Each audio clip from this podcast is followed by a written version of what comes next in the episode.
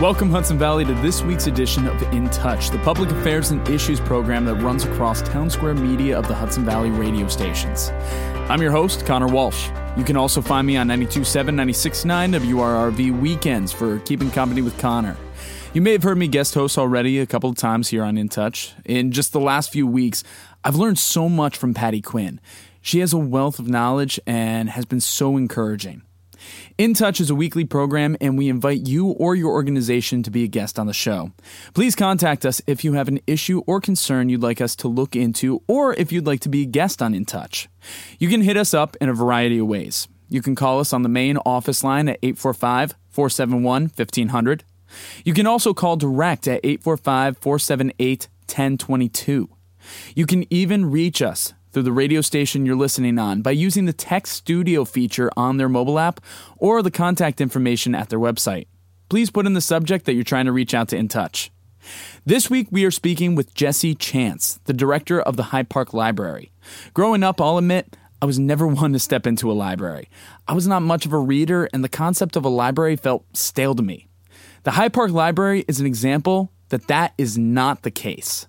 Jesse and I talk about the importance and the role that the library holds in Hyde Park and the responsibility that it has in being a community anchor. We talk about the importance of free resources, uncensored education, and open conversations in the face of learning, development, and progress. Jesse and I discuss many of the incredible programs the library offers, such as their October Backyard Concert Series, their latest STEM program, banned book events, and more.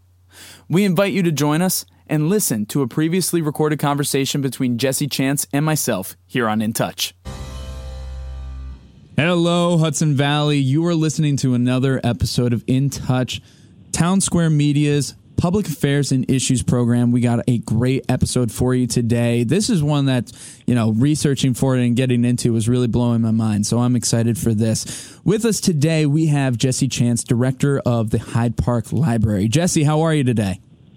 I'm doing well. Thank you for having me. Oh, very glad to have you here. And it's funny how one little thing can spark so much more because we were in touch originally for the October Backyard Concert Series that you guys are doing, which we'll talk about in a second. But from that, it introduced me to so much more that you guys have got going on. And just everything that's planned, it just feels like a community powerhouse. And I am so in awe from you guys. And um, so, since I mentioned already, maybe we just might as well start there. You guys are doing something fantastic for October, your October Backyard Concert Series, where you're having a bunch of musicians come in. Can you tell us about that? Sure. Um, so, this is the second autumn uh, backyard concert series that we're doing. We did the first one last year, and it was quite successful. Um, and I also do a summer concert series. So this is actually the third concert series that I'll be doing since I got here. Um, it seems like a great way to connect with the community and get people who uh, from diverse walks of life to uh, gather and and to notice the library. They come back, I hope. um, and uh, it's it, it's something we do for free. I, I I believe that libraries are more than books. Libraries are a place for community to happen, um, and this is a way to make that happen. Truly. And you guys uh, got a variety of different musicians that are going to be coming through. I've seen on the calendar folk, rock, all over the place when it comes it comes to genres. Uh, where mm-hmm. where's everybody from? Is everybody Hyde Park, Hudson Valley residents?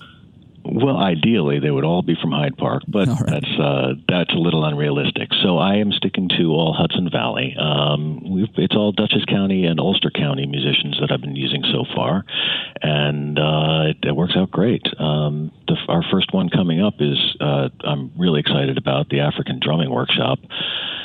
I actually saw him do his his workshop about a month before COVID happened at the Kingston Library, wow. and he had he had those kids rocking. He was great, so I'm really excited about Amadou.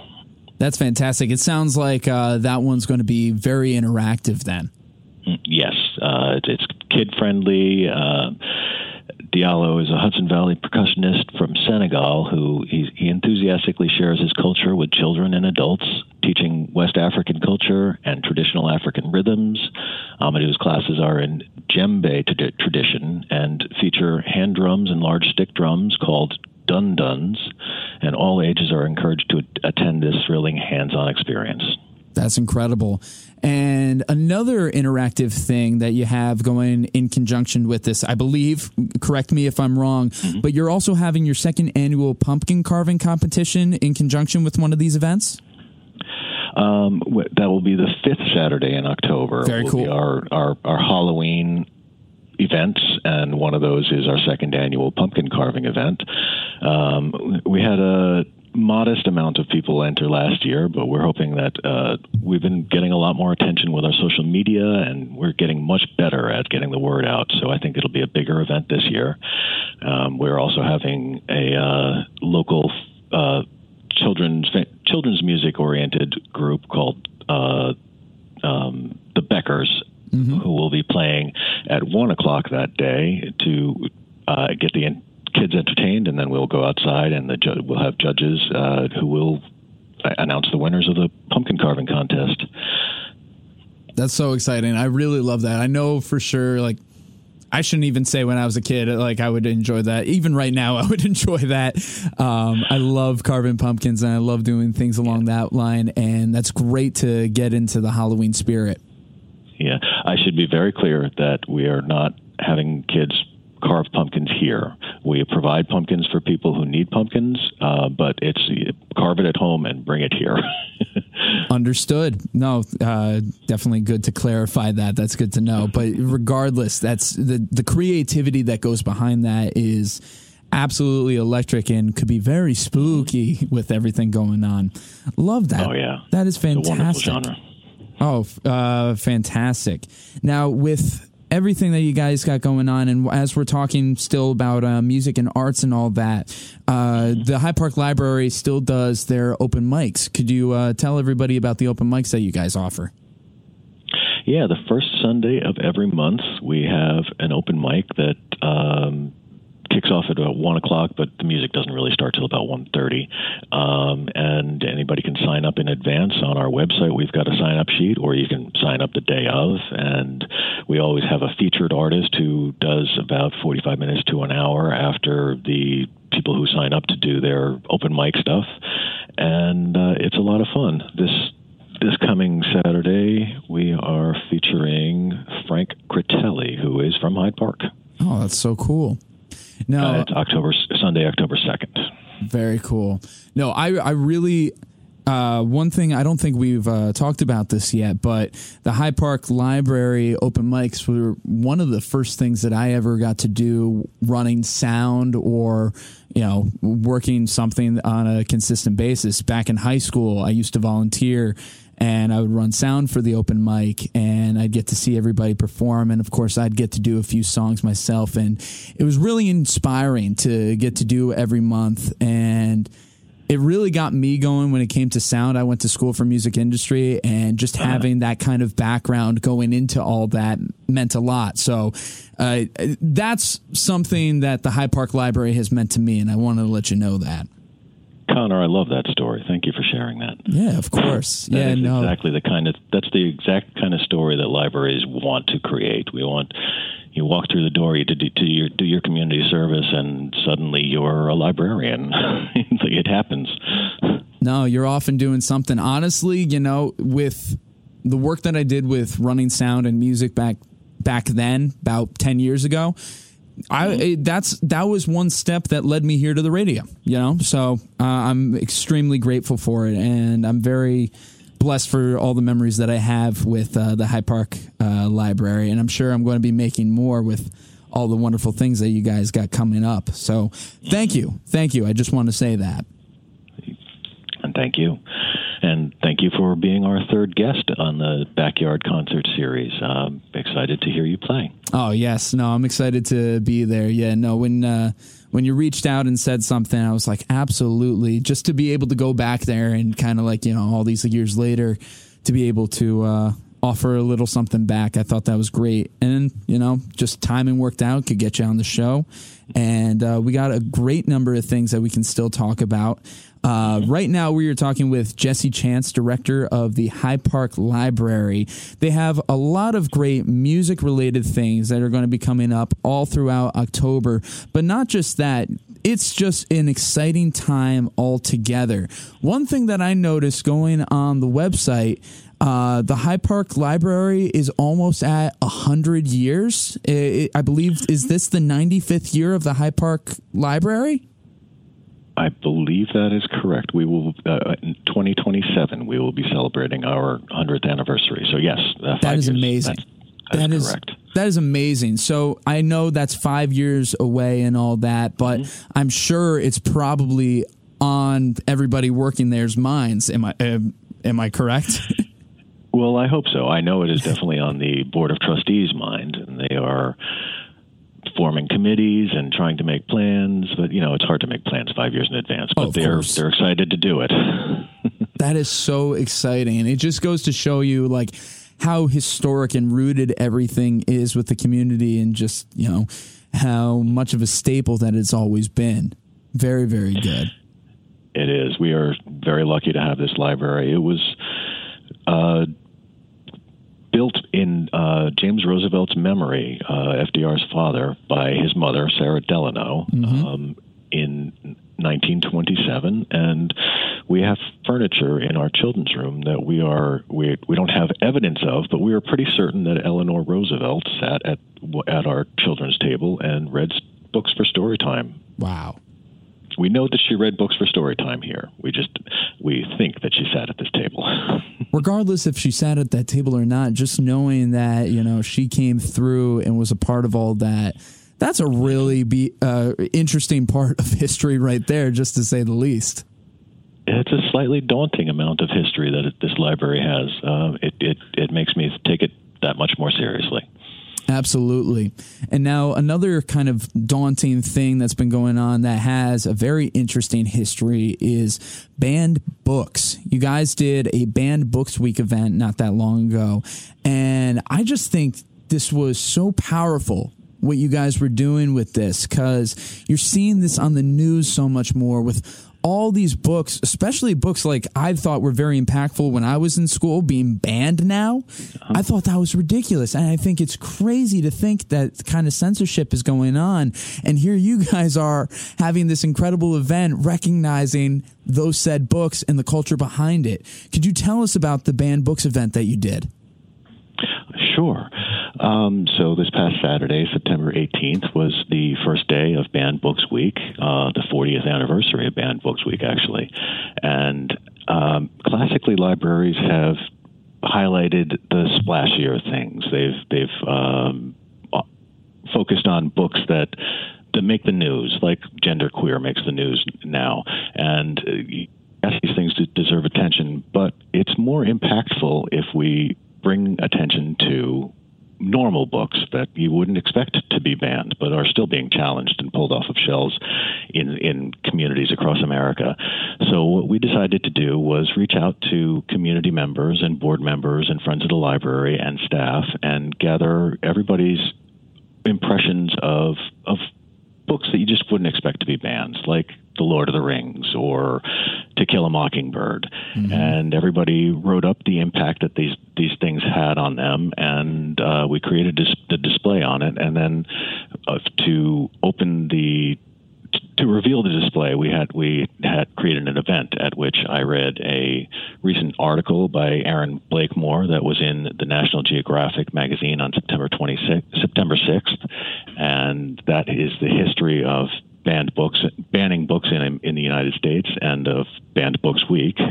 And uh, we did that was a Facebook Live event. We didn't gather a crowd; we just did it on Facebook, and we've reached so many more people than we ever would if we just had uh, 20 people into the library to see it. It's it's quite amazing. Absolutely. No, it, it, the the books that you just mentioned right there, To Kill a Mockingbird, Lord of the Rings, uh, things along those lines. I I grew up with those books, you know, and I think a lot of people did, and it's just flabbergasting to think that you know they're being stripped away from so many students you know these days when they really show such an important message. One that really got me was uh, the Maus series recently. That mm-hmm. was one that i read oh gosh was that middle school that i read that in? And how impactful that was to myself and my personal education. I didn't read it specifically for school uh, friends of mine found it and suggested it to me. And yeah, me not being a big reader at the time, that was big for me to put, pick up a book like that. But, you know, your opinion and your feeling, you know, working at the library and also just an individual, why is it so important for these books to be seen and to be read and to be digested?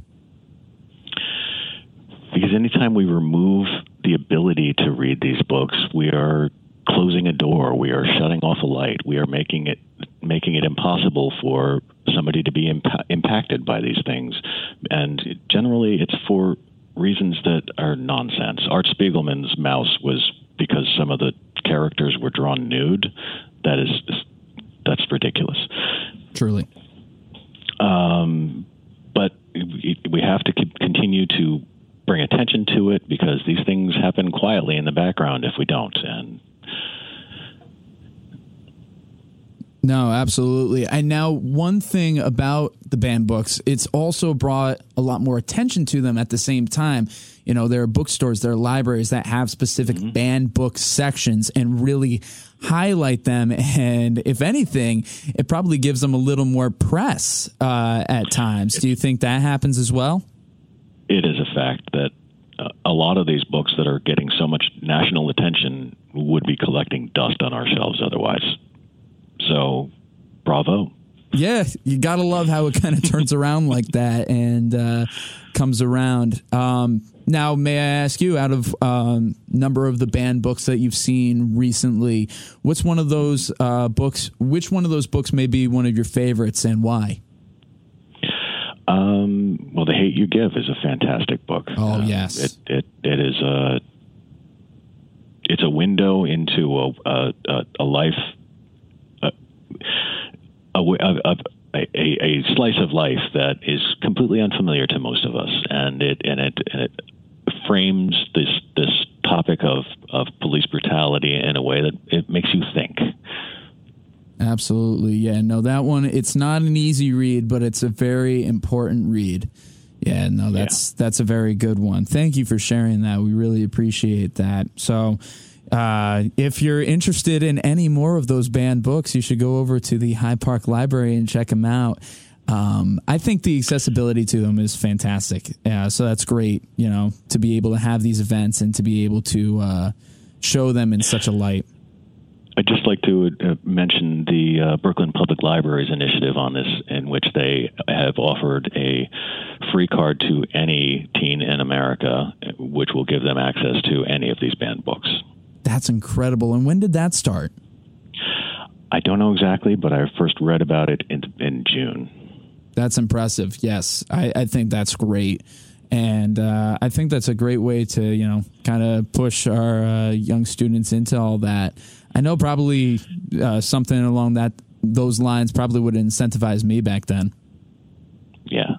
No. Um, yes. And I should also point out that public libraries don't have an agenda. We it's it's not it's not our mission to make anybody read these books. It is our mission to make it not impossible to read these books. I think that's a great way of looking at it.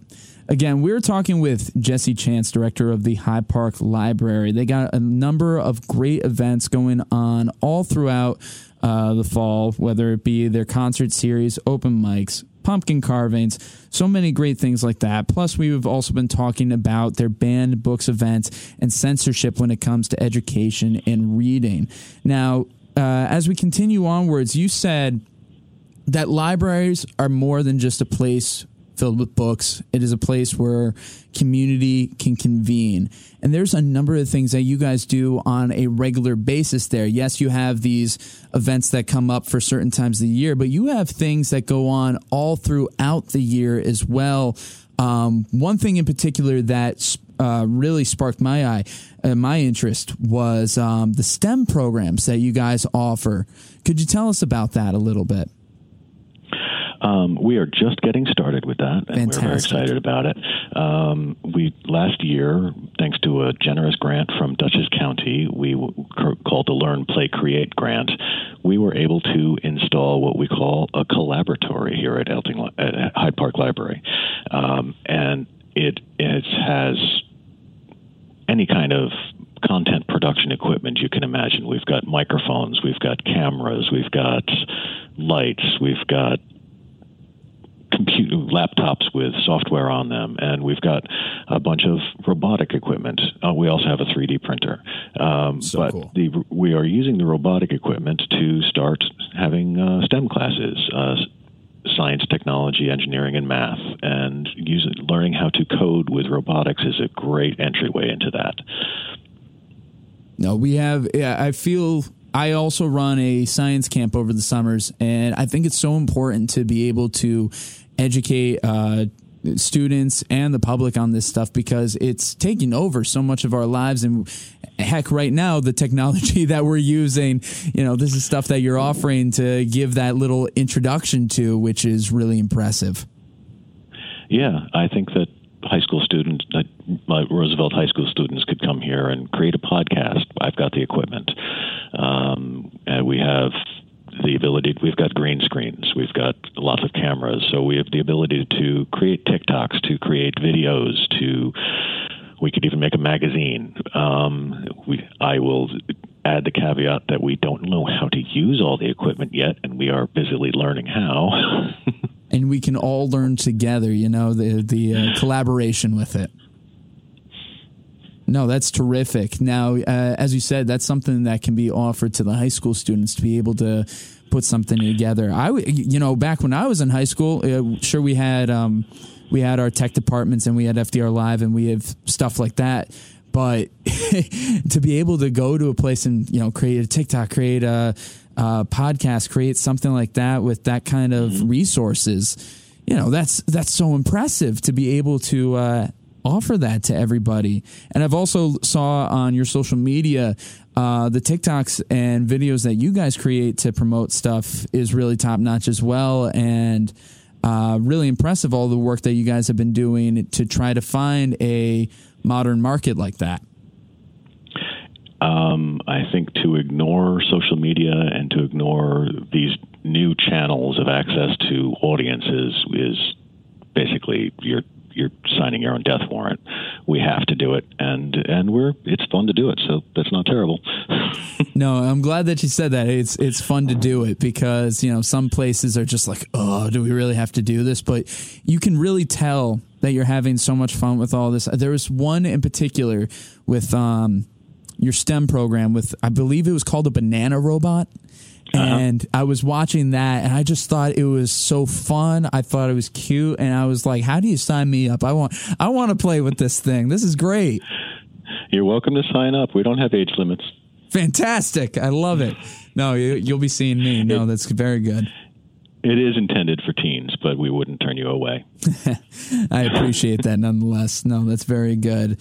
Uh, now, Jesse, I really appreciate having you here and talking about all these fantastic things that the Hyde Park Open, uh, the Hyde Park Library has open to everybody. Uh, before we go, you know, going on that whole line of, you know, library is more than a place of books; it's a place for community could you please give us your feelings on why libraries are so important, especially these days with so much media, with so much technology and and everything going on? Why libraries are still such a huge, crucial part of every community? Um, well, I speak for public libraries, of course, but mm-hmm. um, it seems like every home in America has a computer in it or a smartphone, but it's simply not the case. There are large portions of of America's populations and demographics that don't have access to good broadband, don't have access to any of this equipment. And libraries create it. Not only are we your source of information and access to information, but we're your ability to learn how to use the tools that access it. And that's I can't even begin to stress how valuable that is to. Uh, if you're entering a job market and you don't, don't know how to use a computer, you can go to the library and learn how to com- use a computer. Truly, no. The it's one of the last places where you can find the resources and education for nothing else in return other than the fact of just the enjoyment and getting what you want and can out of it. It's terrific. It's absolutely terrific. Thanks. I'm fond of saying it's one of the last places in America where you are allowed to just hang out and be without expecting being expected to pay anything or be a member or anything. You can just be here.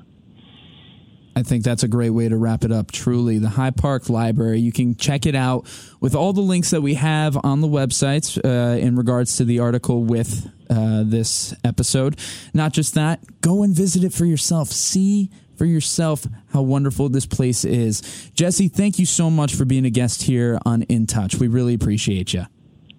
Thank you so much, Connor. You have a great day. You as well. This has been this week's edition of In Touch, the public affairs and issues program that runs across Town Square Media, the Hudson Valley radio stations. We want to give a big thank you to Jesse Chance from the Hyde Park Library for taking the time to speak with us. For more information on the Hyde Park Free Library, you can visit hydeparkfreelibrary.org. In Touch is a weekly program, and we invite you or your organization to be a guest on the show. Please contact us if you have an issue or concern you'd like us to look into, or if you'd like to be a guest on In Touch. You can hit us up in a variety of ways. You can call us on the main office line at 845 471 1500. You can also call direct at 845 478 1022. You can even reach us through the radio station you're listening on by using the Text Studio feature on their mobile app or the contact information at their website. Please put in the subject that you're trying to reach out to In Touch. Now, last week we talked with the American Cancer Society, and I'm proud to announce that I am now a Real Men Wear Pink ambassador. Throughout the month of October, campaign ambassadors across the nation are stepping up and using the power of wearing pink to raise funds and draw attention to the breast cancer fight. You can follow my journey and find information on how to support my campaign under the In Touch tag on the app and site of whichever Town Square media station you're listening on. I've been your host, Connor Walsh. Until next time, stay curious, keep an open mind, and as always, I'm glad we get to spend some time.